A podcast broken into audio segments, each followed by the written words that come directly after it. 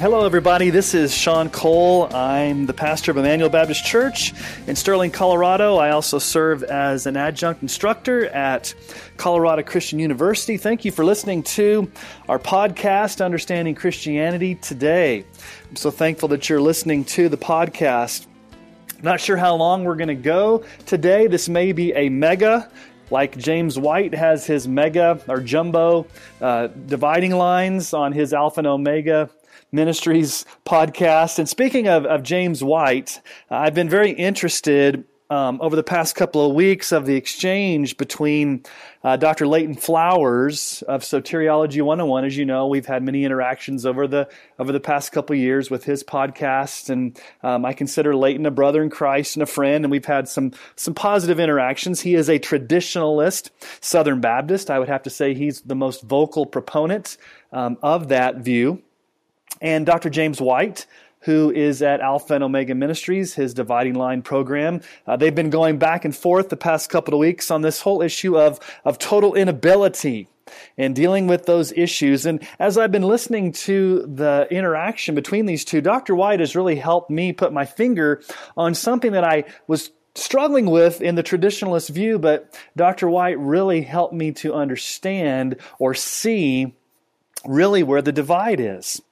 And so I want to interact with not necessarily Leighton Flowers per se, although he is the spokesperson for the traditionalist movement on the podcast, and it seems like in social media, he's the popular one out there that's espousing the traditionalist view. You have Rick Patrick of the Connect 316. He's also very vocal on Facebook and on the website SBC Today.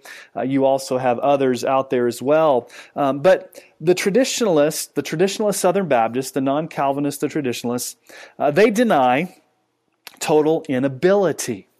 They will not deny total depravity, but they will say things like, you can't find a scripture that proves that men are morally incapable of responding to God's revelation. That's their claim. That's their assertion. That's their argument. Show me a scripture, show me a text where the scripture proves that men are morally incapable of responding to God's revelation.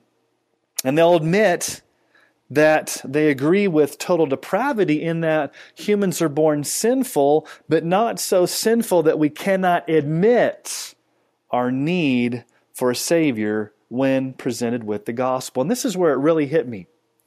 And I think Dr. White really hit the nail on the head with this. What they are arguing is that when presented with the gospel, we have the innate ability to admit that we need salvation. And as I've thought about that, the question that I want to bring up in this podcast is, what truly is the nature of saving faith? Is genuine saving faith simply admitting that we need a Savior? Is that enough? And so what I want to look at in this podcast are three big fundamental questions, three big issues. Number one, the nature of fallen man. What does the Scripture teach about fallen man?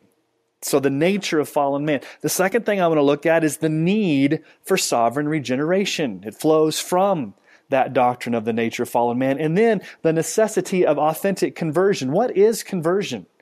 Is it simply admitting that you need a Savior? What does the Bible teach about conversion? So let's first discuss the nature of fallen man.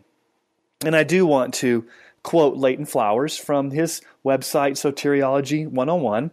These are his exact words. Quote, "We believe man has the capacity to respond willingly to God's means of seeking to save the lost, not that man would seek God if left alone. We believe our gracious God is actively working in and through creation, conscience, His bride, His Holy Spirit-filled followers, and His Word to aid humanity in their conversion." I want you to pay careful attention to the language that is used. Obviously, Leighton is very careful to avoid semi-Pelagianism or Pelagianism, in that he makes the qualification, not that would man would seek God if left alone. And I appreciate that about their statement, about his statement. A Pelagian or a semi-Pelagian would say that man left alone would seek God without the assistance of the Holy Spirit.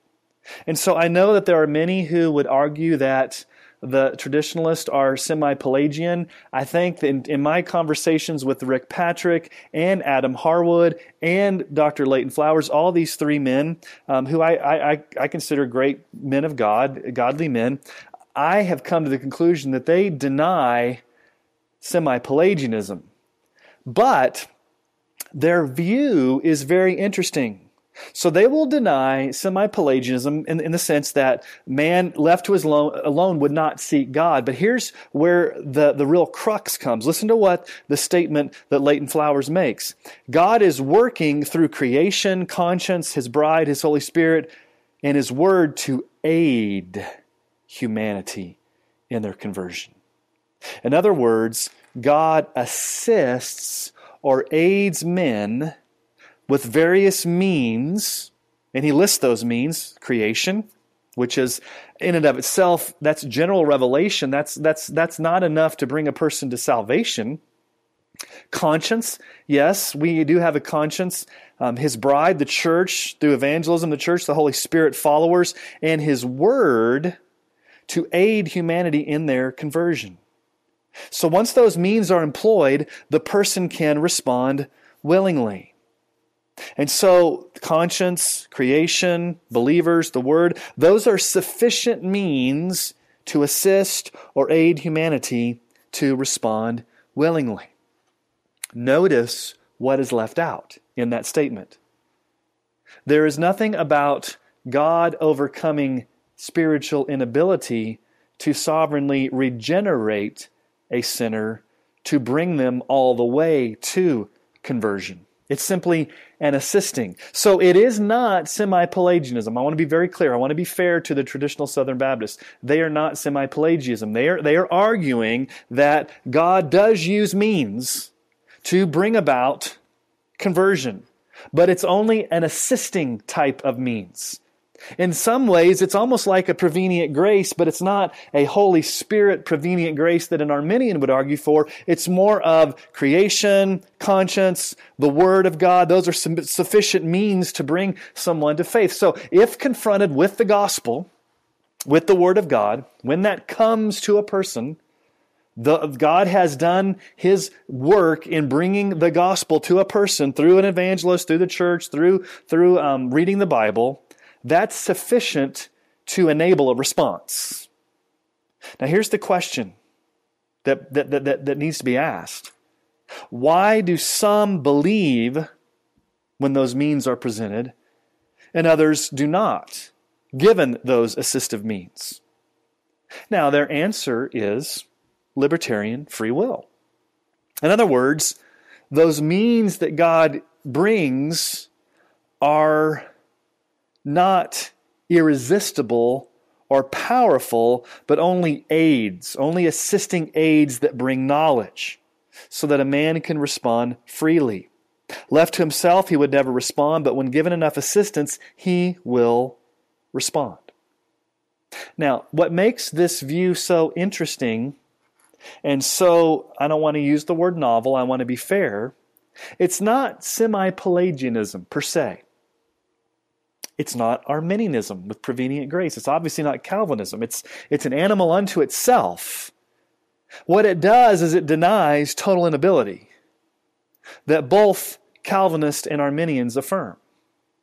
And so historically, when you look at the traditionalist view, in my opinion, it's outside the bounds of the historical arguments over the nature of fallen man. They do not believe in total inability, spiritual deadness. Arminians believe in that. Their answer is prevenient grace needs to come to assist or overcome that deadness. Obviously, we as Calvinists believe God has to sovereignly regenerate. And so in their view, instead of sovereign regeneration or a traditional prevenient grace that an Arminian would argue for, they're arguing that God brings assisting means That God is working through evangelists and through witnessing and through the church and through conscience and through creation and through the Bible that God inspired. And those means are sufficient to enable a person to use their free will to respond. Which again, I think is outside the bounds of the historical arguments over the fallenness of human nature. Now, what I want to do is I want to interact with the traditional statement. If you have not gone to the Connect 316 website and have looked at the traditional statement, you need to do that. So if you're listening to this, it may be helpful to go, I think it's connect316.net, and you can go to read the statement, or maybe afterwards you can go, I'm going to be reading this, but they have given their affirmations and denials of what they believe. And so it's very interesting that a group of Southern Baptists have actually given a doctrinal statement for public I guess the word consumption or viewing, where people can sign it, which is interesting because no other group has done that. As a matter of fact, the Baptist Faith and Message 2000 is really the official doctrinal statement of what the Southern Baptist Convention has voted on. So I'm not faulting them for making the traditional statement. They have every right to do it. It's a public statement. People have signed it, and it's out there, and I think it needs to be interacted with. And so in Article 2, under the sinfulness of man, here's what they say. We affirm that because of the fall of Adam, every person inherits a nature and environment inclined toward sin, and that every person who is capable of moral action will sin. Each person's sin alone brings the wrath of a holy God, broken fellowship with Him, ever-worsening selfishness and destructiveness, death and condemnation to an eternity in hell. Don't necessarily have a problem with that statement per se. I don't think it's quite as comprehensive as it should be. I don't like the language of an environment inclined towards sin. I know that's what the Baptist Faith and Message says, but the denial is where I really have a problem. Here's their denial, and this is where a lot of people have charged them with being semi-Pelagian. Again, if you have conversations with them, I don't believe they're semi-Pelagian. I'm not going to give them that label.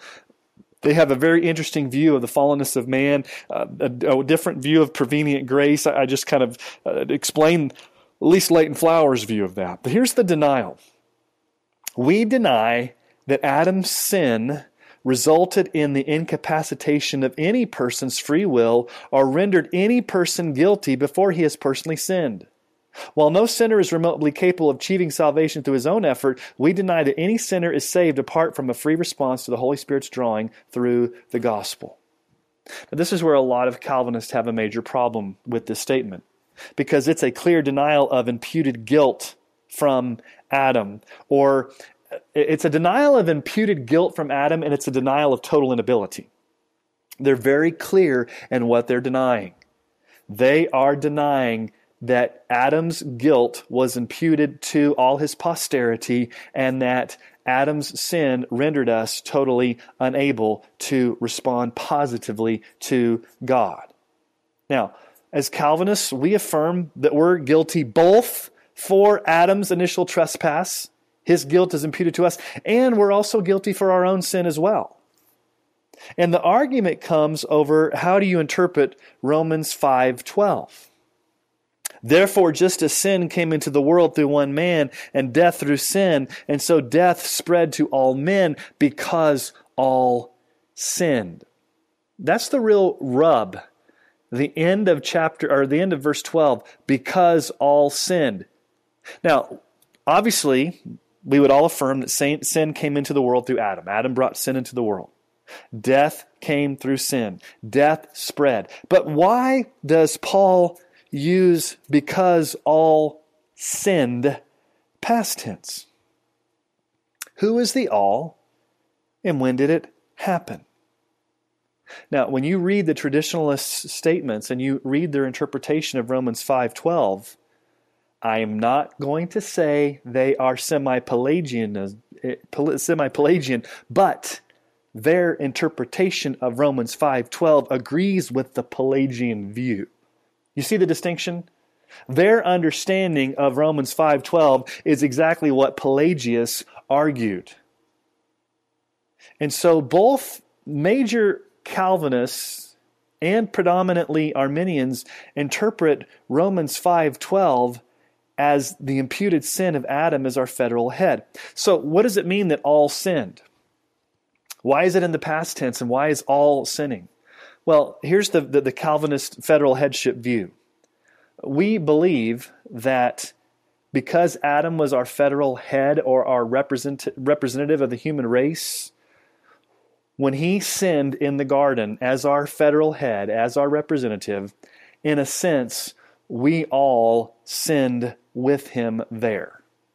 Now, obviously, we were not physically there. We did not commit the sin because we were not created yet. But in this covenant relationship that we have with Adam as our representative, his sin is our sin. So it'd kind of be like this. So, for example, you have a representative from your state legislature, maybe your senator or your House of Representatives, and they go to Congress to represent you. And so they vote representing the state. And so the vote that they make and the decisions they make have an impact on you in the state. So, for example, in the state of Colorado here, I have a representative, and when he goes to Washington to make decisions and vote, he's representing me. And so the decisions he's make fall back on me and how things operate in my state. Now, I know that's kind of a loose analogy or loose illustration, but it's the same concept, that what Adam did in the garden, we all did with him, and thus we are implicated in his guilt. Yes, we are guilty of Adam's sin imputed to us, and we're guilty of our own sin. And the reason why we have to take it that way is because of the imputed righteousness of Christ. You see, all throughout Romans chapter 5, Paul is arguing between being in Christ and in Adam. And if you deny the imputed guilt of Adam coming to you through his fall, then how do you understand Christ's righteousness being imputed to you in justification? Now, that's a whole topic for a different discussion. We can go back and talk about that. But basically, it's interesting. The nature of fallen man, according to the traditionalists, is that they're sinful, they have an inclination towards sin, and they can actually respond freely to the gospel when presented these means, but they deny imputed guilt and they deny total inability. Under Article 8, under the free will of man. Listen to their denial. We deny that the decision of faith is an act of God rather than a response of the person. We deny that there is an effectual call for certain people that is different from a general call to any person who hears and understands the gospel. Now, this is very problematic in the way it's worded. We deny that the decision of faith, first of all, that language is a little weird. The decision of faith. Is this decisionism? Why is the word decision there? The decision of faith is an act of God. What does that mean? We deny that the decision of faith is an act of God. If they mean that God believes for us, that God is the one that acts for us, then obviously we would deny that as well. We do not, as Calvinists, believe God believes for us or believes in us. What we do believe is that God grants saving faith and regeneration. So we deny, this is what they say, we deny that the decision of faith is an act of God. I think what they're trying to say is that they're trying to, I think, to deny sovereign regeneration, that God does not grant saving faith. We deny there's an effectual call for certain people that's different from the general call to any person who hears and understands the gospel. I have a major problem with this. How can they deny an effectual call? I mean, just read Romans chapter 8.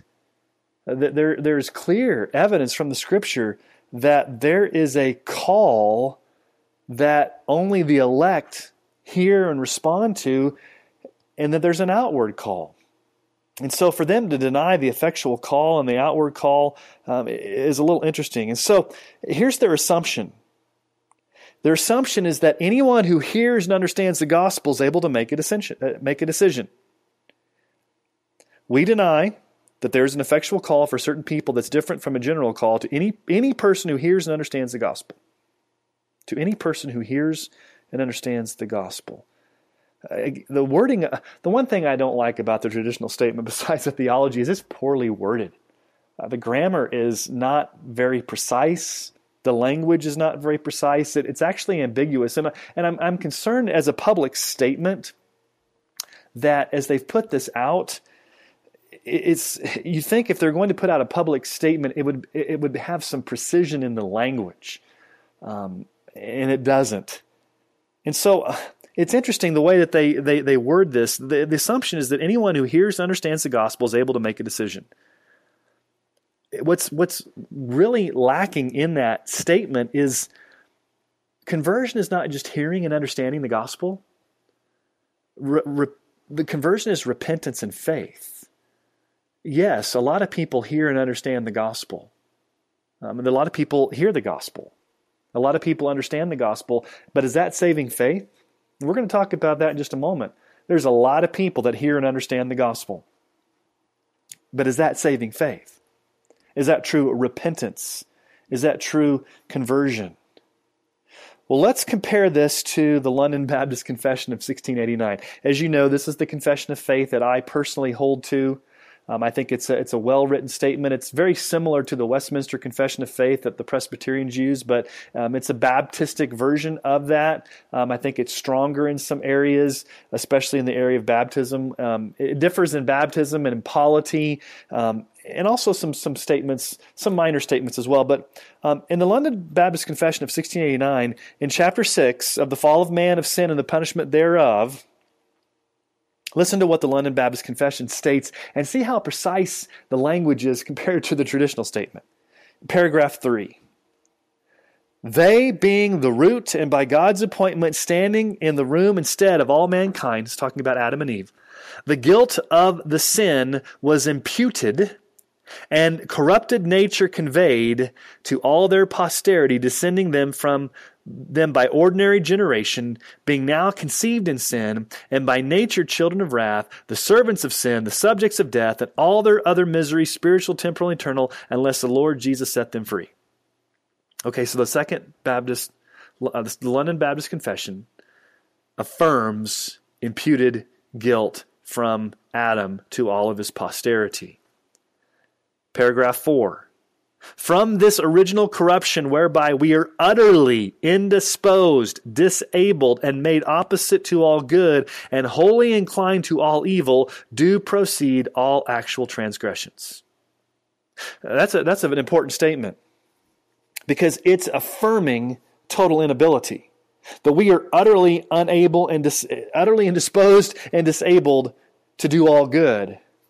We're wholly inclined to all evil, not just an environment inclined to evil, and actually the transgressions that we commit proceed out of the sinful nature.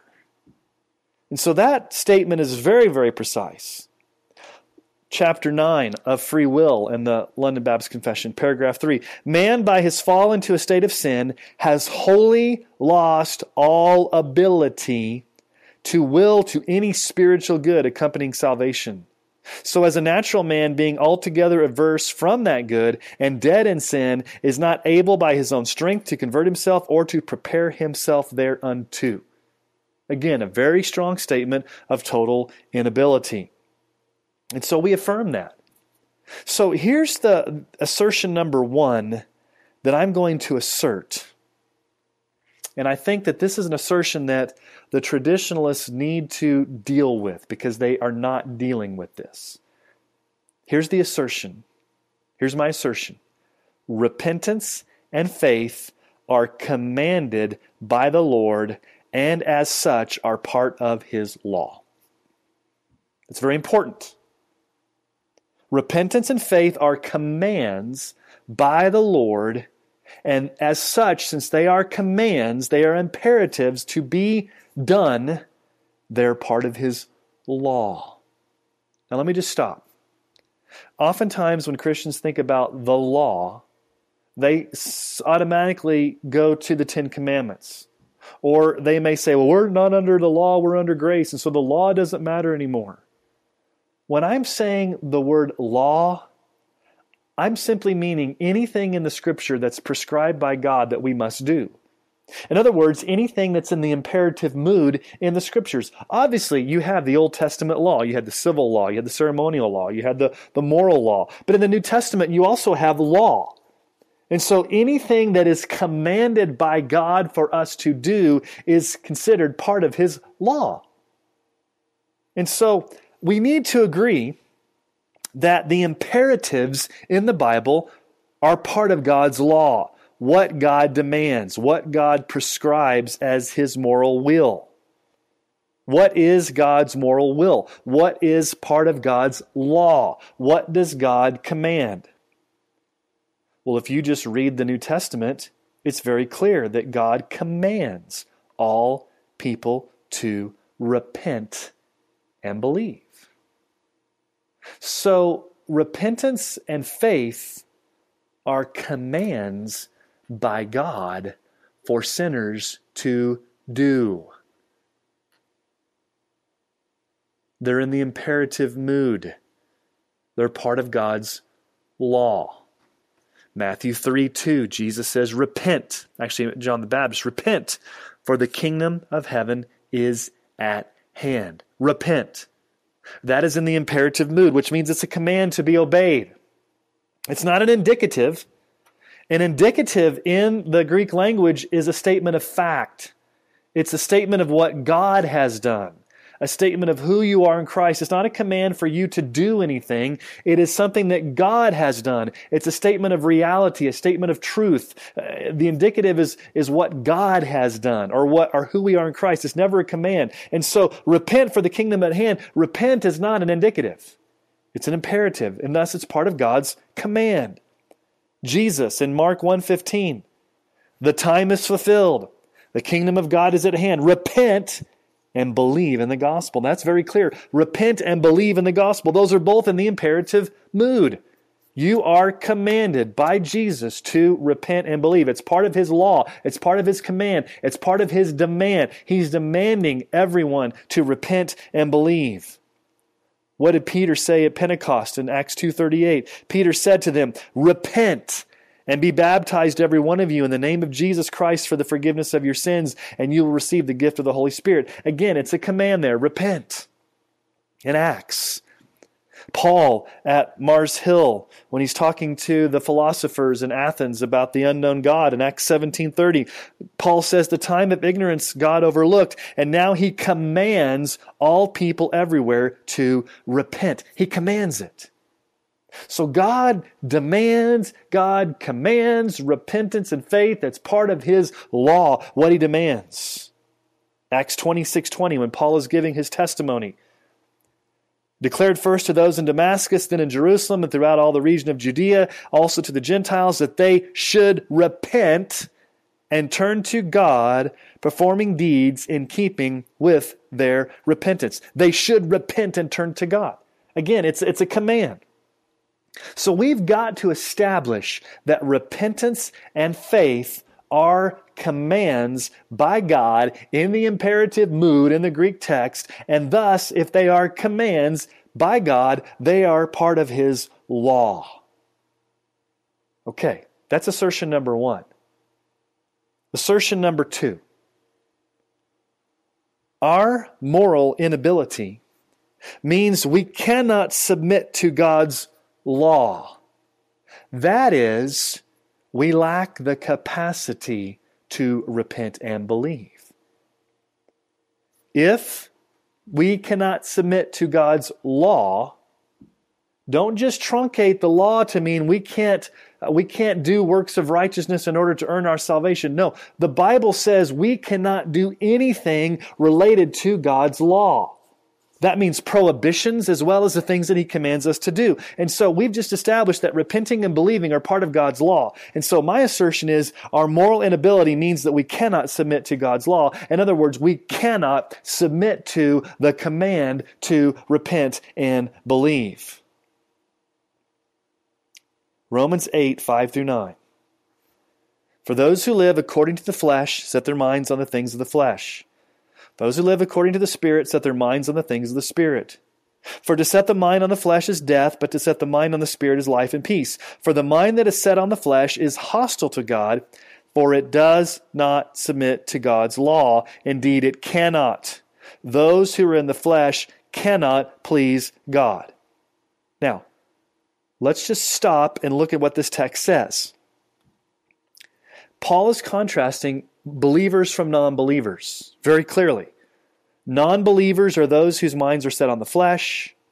Non-believers are those whose minds are hostile to God. Non-believers are those who cannot submit to God's law, do not submit to God's law, cannot please God. So, let's look at this passage of Scripture. It does not submit to God's law. Indeed, it cannot. You've got a statement of incapacitation, a statement of inability, something that a person in the flesh cannot do. At face value, you've got to accept that there's something that a lost person cannot do, lacks the ability to do, cannot submit to God's law, cannot please God. Now, where the rub comes is how the traditionalists are going to define God's law. The traditionalists will say, well, obviously we can't submit to God's law in the sense that we can't save ourselves.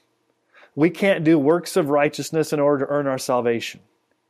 And so they've truncated the law to simply mean the moral law of righteousness that we can't earn our salvation. And in a sense, that's true. I don't disagree with that statement. We can't earn our salvation by keeping the law. But we have to understand, what is God's law? Well, we've just assumed, or not assumed, we've just asserted that part of God's law is repentance and faith. If those are commands by Jesus in the Gospels, if those are commands by Peter and Acts and by Paul in Acts, if those are commands, then that's part of God's law.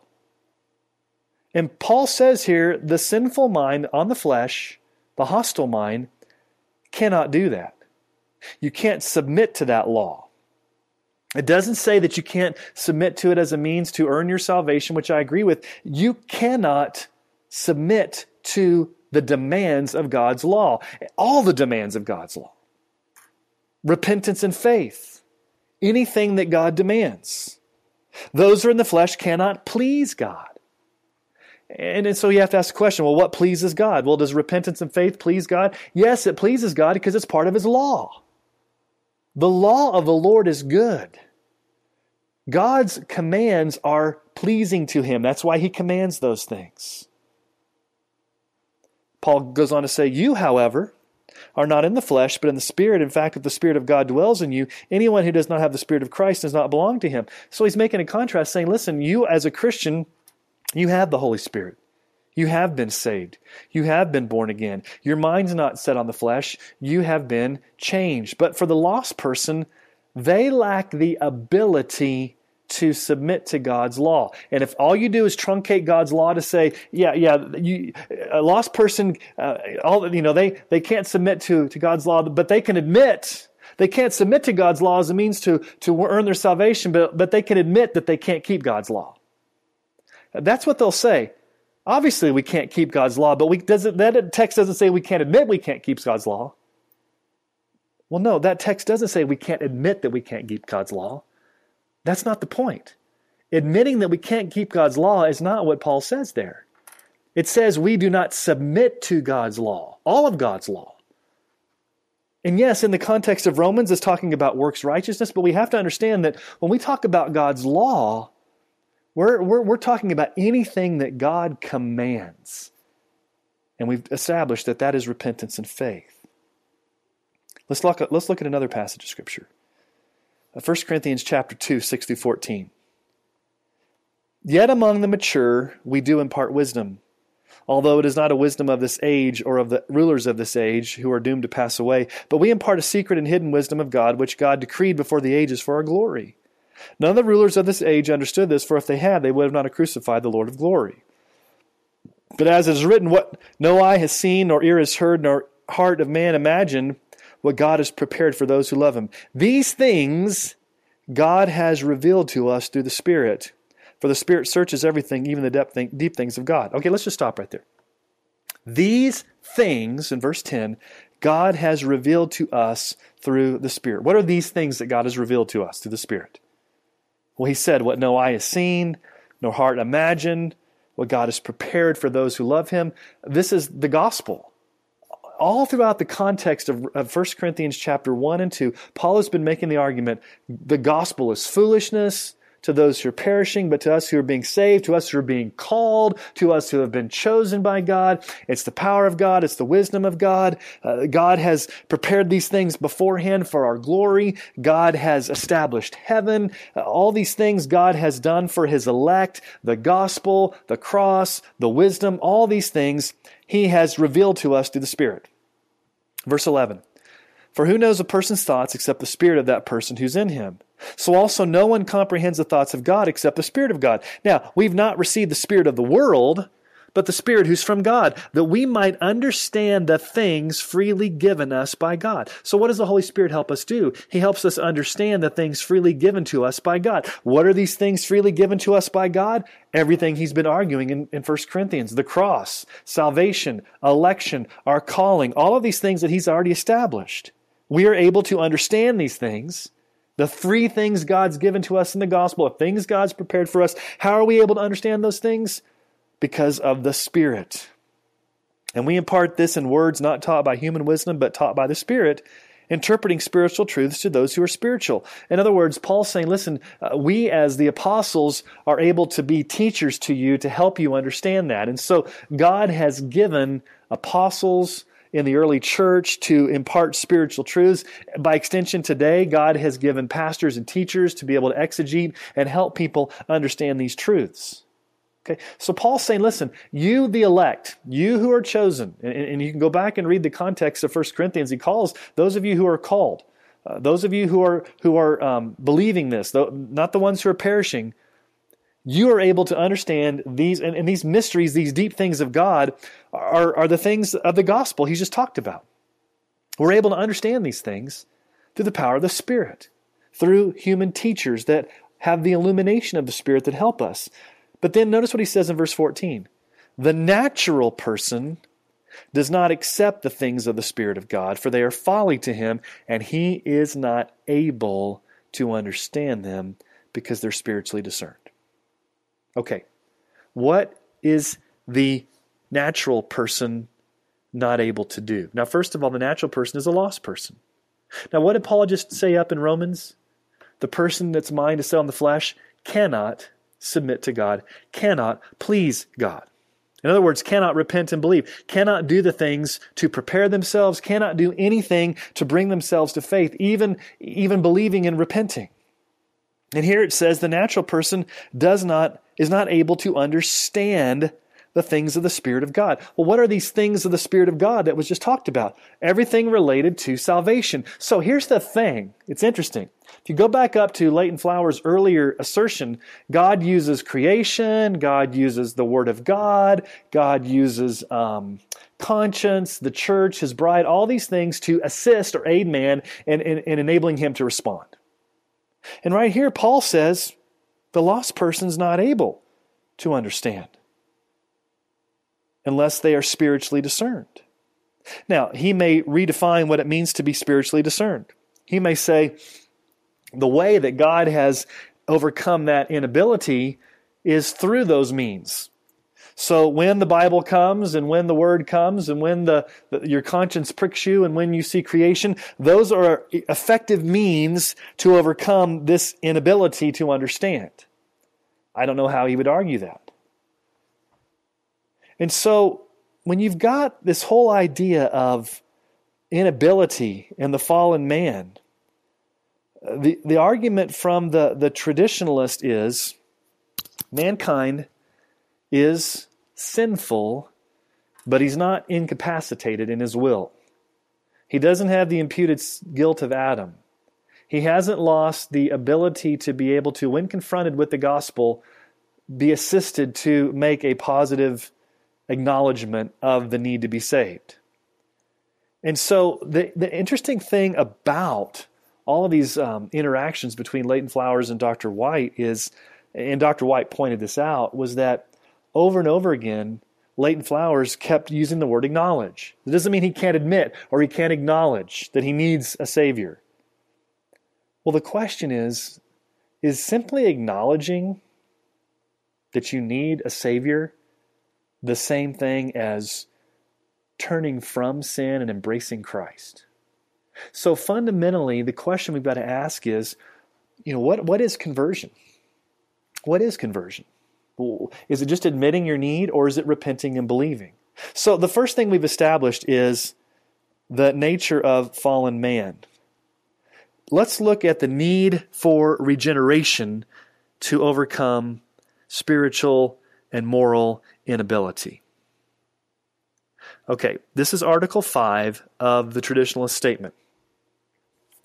We affirm that any person who responds to the gospel with repentance and faith is born again through the power of the Holy Spirit. He's a new creation in Christ and enters at that moment, he believes, into eternal life.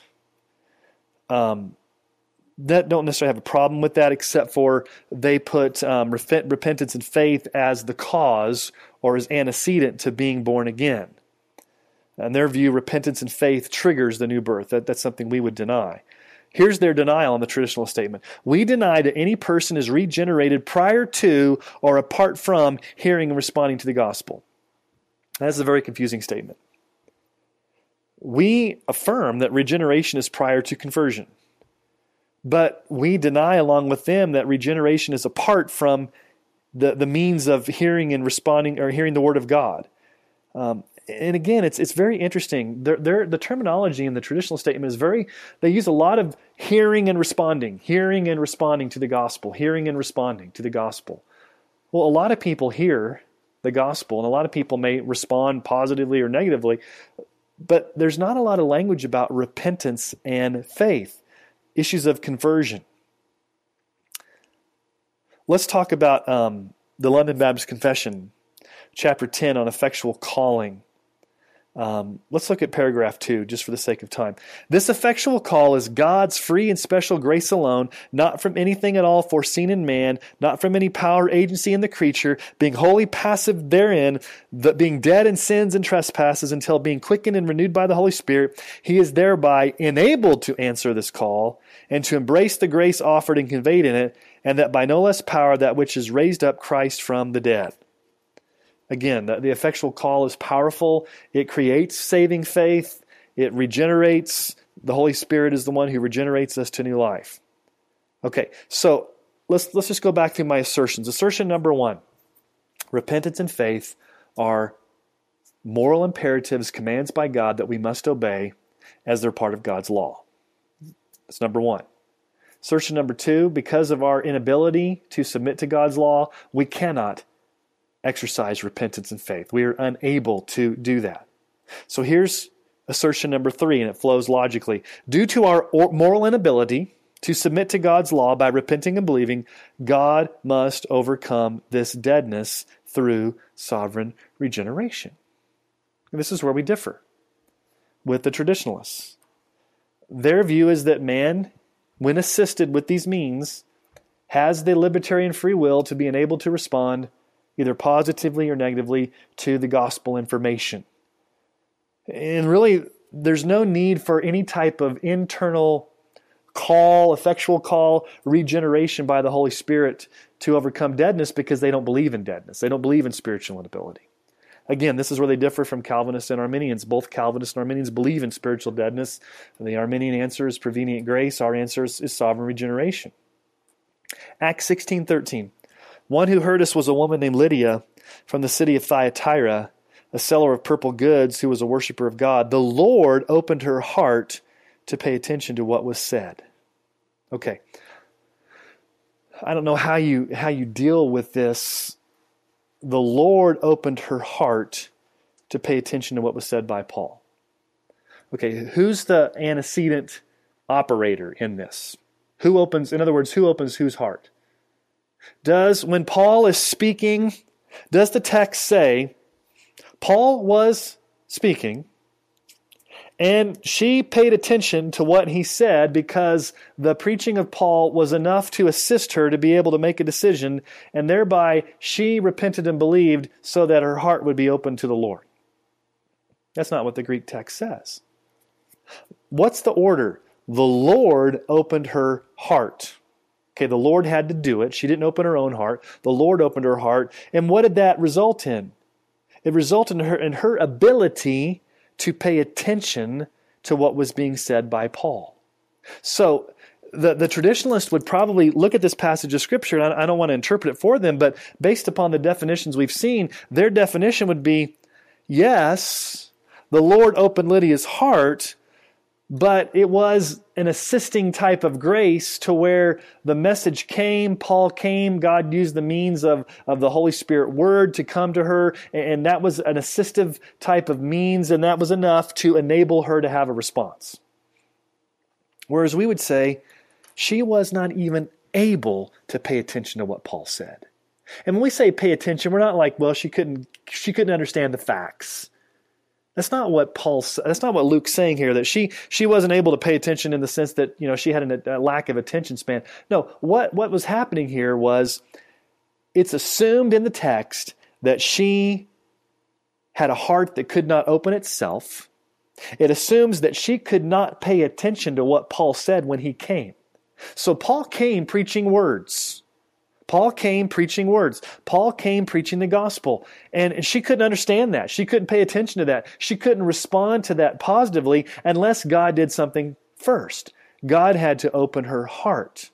And then she was able to pay attention. And then we find out that she was baptized and the church was birthed in her house. Listen to what John Calvin says in his Institutes, which I've been reading devotionally the past couple of weeks just to kind of, you know, focus in on some doctrines, and I really like what Calvin has to say, and I encourage you to, at some point in your life, read the Institutes of the Christian Religion by Calvin. But notice what he says, quote, "In regenerating his people, God indeed accomplishes much for them. He destroys the imputation of sin by supplying the agency of the Spirit, which enables them to come off victorious from the contest against sin." I like that. God destroys the imputation of sin through the agency of the Spirit, which enables a person to be victorious against sin. In other words, because of imputed guilt and sin of Adam, you're not victorious to do anything positively to come to Christ. You have to be enabled or given the ability, and that comes through the Holy Spirit. So let's just look at our assertions, the nature of fallen man. We make the assertion that repentance and faith are part of God's law, and He commands repentance and faith as part of His law. Assertion number 2, we cannot submit to God's law, therefore we cannot, in and of ourselves, repent and believe. Number 3, thus, because we cannot repent and believe and submit to God's law, we need God to sovereignly regenerate us, to grant us the ability to repent and believe. So let's talk thirdly about the necessity of authentic conversion. The necessity of authentic conversion. The traditionalist statement does address conversion, repentance and faith, but it does not clearly define these terms. I think it assumes them. It uses the word repentance and faith in the traditional statement, but it doesn't clearly define what is meant by repentance and faith. Notice how precise the London Baptist Confession is. On repentance, paragraph 2. "Whereas there is none that does good and does not sin, and the best of men may, through the power and deceitfulness of their corruption dwelling in them, with the prevalency of temptation fall into great sin and provocations, God has in the covenant of grace mercifully provided that believers so sinning and falling be renewed through repentance unto salvation." Paragraph 3, "This saving repentance is an evangelical grace, whereby a person being by the Holy Spirit made sensible of the manifold evils of his sin does by faith in Christ humble himself for it with godly sorrow, detestation of it, and self-abhorrency, praying for pardon and strength of grace with the purpose and endeavor by the supplies of the Spirit to walk before God unto all well-pleasing in all things." It's a great definition of repentance. It's an evangelical grace that the Holy Spirit grants you where you are sorrowful for sin. You detest sin. You abhor it. You want to turn from it. Now, there are some elements of repentance that the Bible speaks about when it talks about repentance. There's an intellectual element. Romans 3:20, for by the works of the law, no human being will be justified in his sight, since through the law comes knowledge of sin. Before you can repent of sin, you have to have knowledge of sin. And so that comes through the law, comes through the preaching. There's an emotional element. When you are confronted with the demands of the law, when you're confronted with your own sinfulness, you respond with some type of an emotional sorrow. David in Psalm 51, when he had sinned against Bathsheba and had Uriah killed, Psalm 51, 3 through 5, I know my transgressions, and my sin is ever before me. Against you, and only you, have I sinned and done what's evil in your sight, so that you may be justified in your words and blameless in your judgment. Behold, I was brought forth in iniquity, and in sin did my mother conceive me. Talk about the emotional element there of confession, repentance. I was born dead in sin. I was conceived in sin. I am blameworthy. I've sinned against you. I am a transgressor. I know, God, that I have personally offended you because of my nature. It's my nature to sin against you because I was conceived in iniquity. Paul gives this emotional element to repentance in 2 Corinthians 7, 9 through 10. Paul says, as it is, I rejoice not because you were grieved, but because you were grieved into repenting. For you felt a godly grief, that you suffered no loss through us. For godly grief produces a repentance that leads to salvation without regret, whereas worldly grief produces death. Part of repentance is this godly grief. So there's an intellectual element where you're faced with the fact that you are a sinner and you've sinned against God. Then there's the emotional element that it grieves you. You're sorrowful. You are bothered. You hate that sin. You confess that sin. You admit that sin. But that's not all that's related to repentance. There is an volitional element. There's actually the turning away. Isaiah 55, 6 through 7. Seek the Lord while he may be found. Call upon him while he is near. Let the wicked forsake his way, let the unrighteous man his thoughts, let him return to the Lord that he may have compassion on him, to our God, for he will abundantly pardon. Let the wicked forsake his way. There comes a change of mind where you truly understand that you are born in sin, you are personally guilty, you stand condemned before a holy God, you are sorrowful, not because you got caught, and then you actually turn from that sin and turn towards Christ. Joel 2:13, rend your hearts and not your garments. Return to the Lord your God, for he is gracious and merciful, slow to anger and abounding in steadfast love, and he relents over disaster. Acts 3, 19 through 20, repent therefore and turn back from your sins, that your sins may be blotted out, that times of refreshing may come from the presence of the Lord, that he may send the Christ appointed for you, Jesus. So authentic conversion involves repentance, which is more than just an acknowledging that you need salvation. There's a lot of people that acknowledge their need for a Savior and never repent. They never experience true, authentic, genuine repentance. And it's something that God has to grant. In 2 Timothy 2, 24 through 25, the Lord's servant must not be quarrelsome, but kind to everyone, able to teach, patiently enduring evil, correcting his opponents with gentleness. God may perhaps grant them repentance, leading to a knowledge of the truth. Notice who's in charge of granting the repentance. It's God.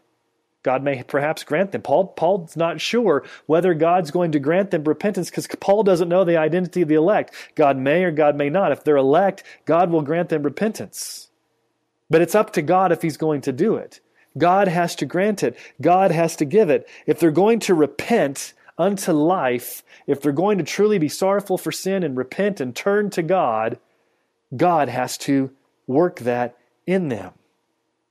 Calvin, again, makes a great statement about repentance.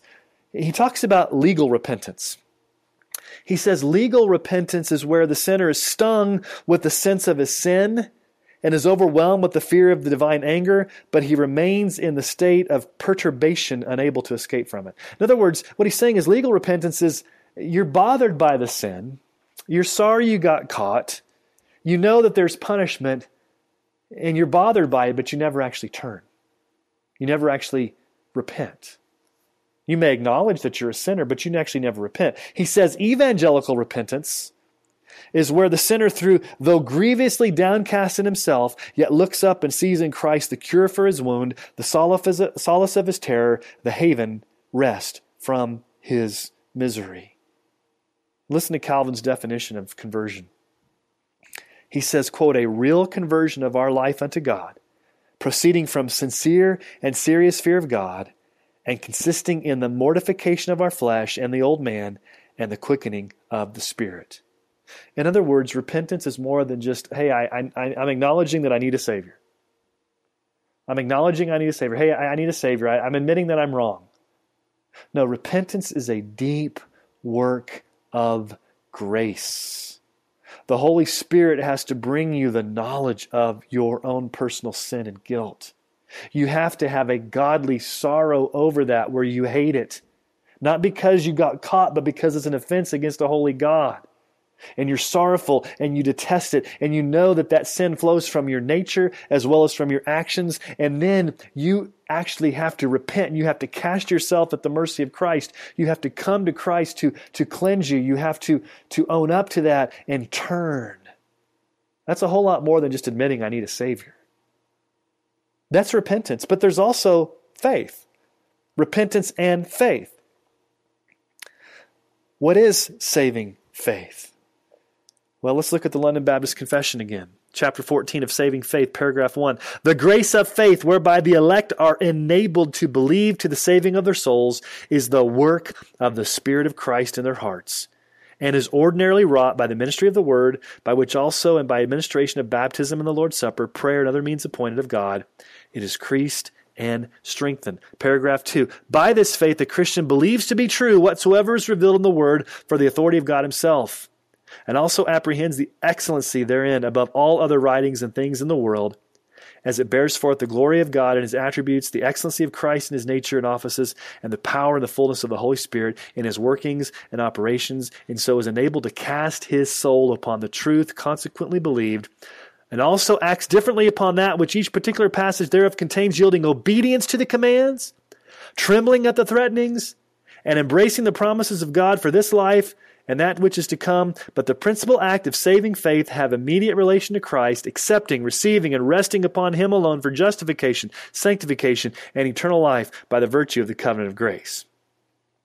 Now that's a long definition.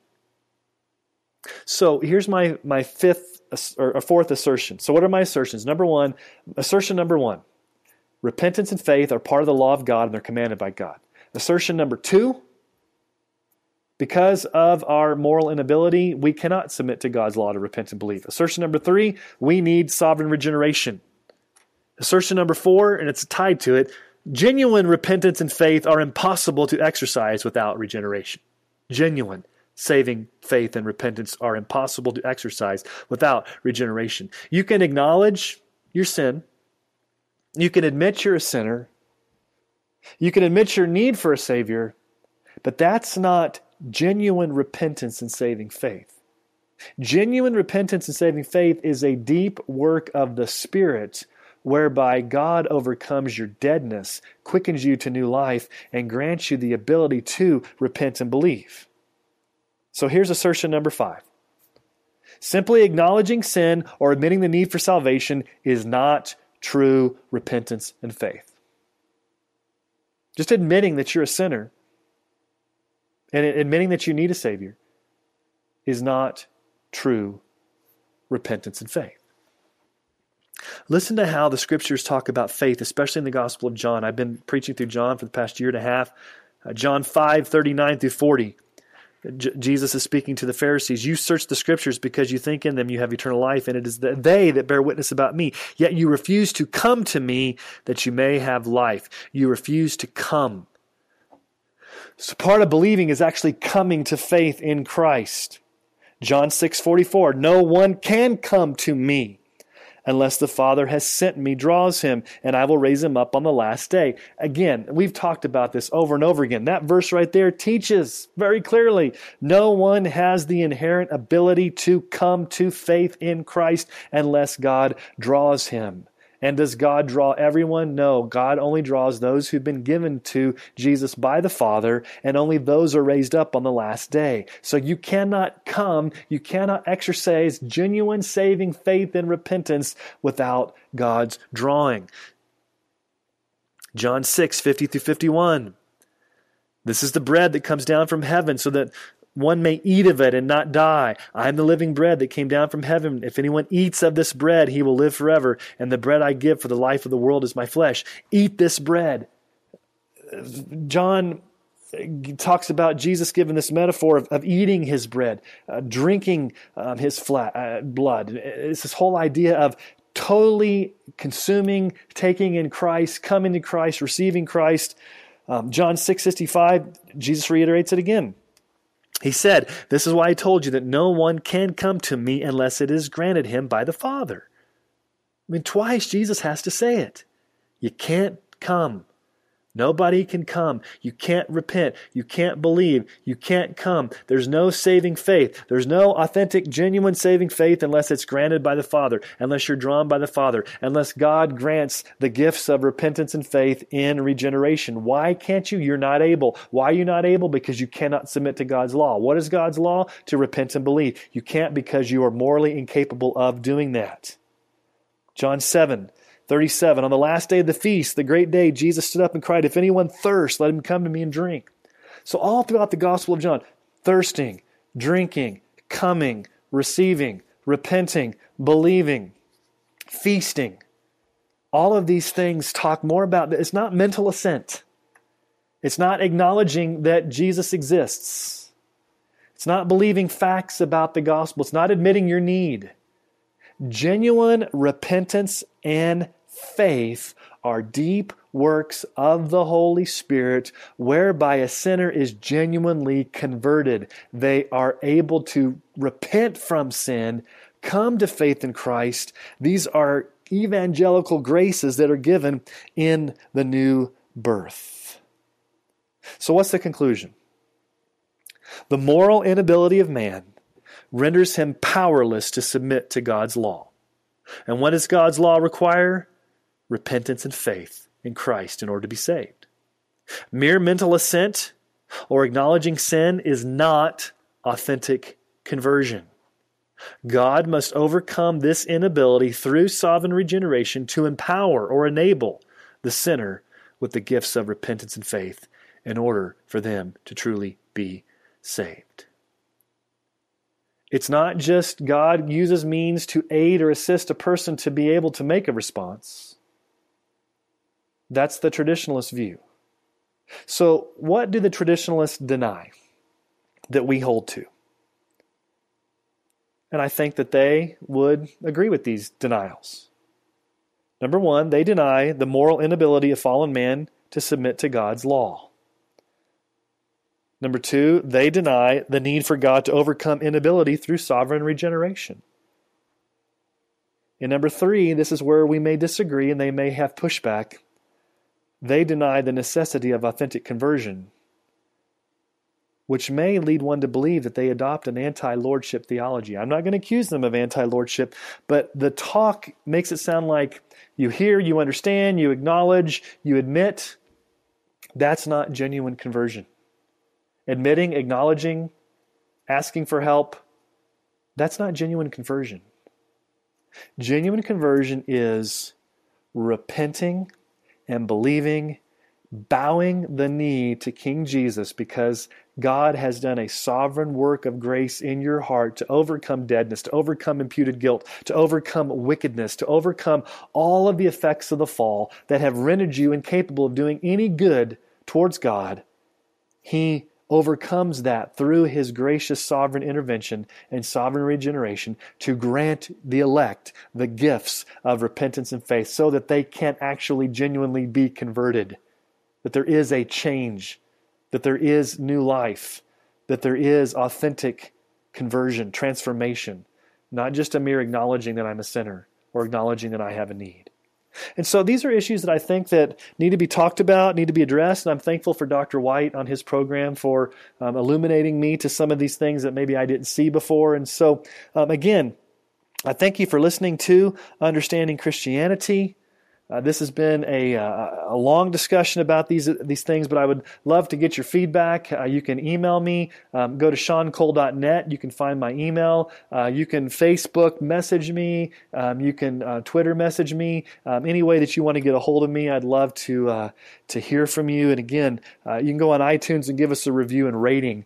That would really help us to get more exposure. You can share this podcast through your social media outlets as well. And so I thank you for listening. I really do appreciate you. And until next time, may God bless you and keep you, cause His face to shine upon you, and may you keep your eyes fixed on Jesus.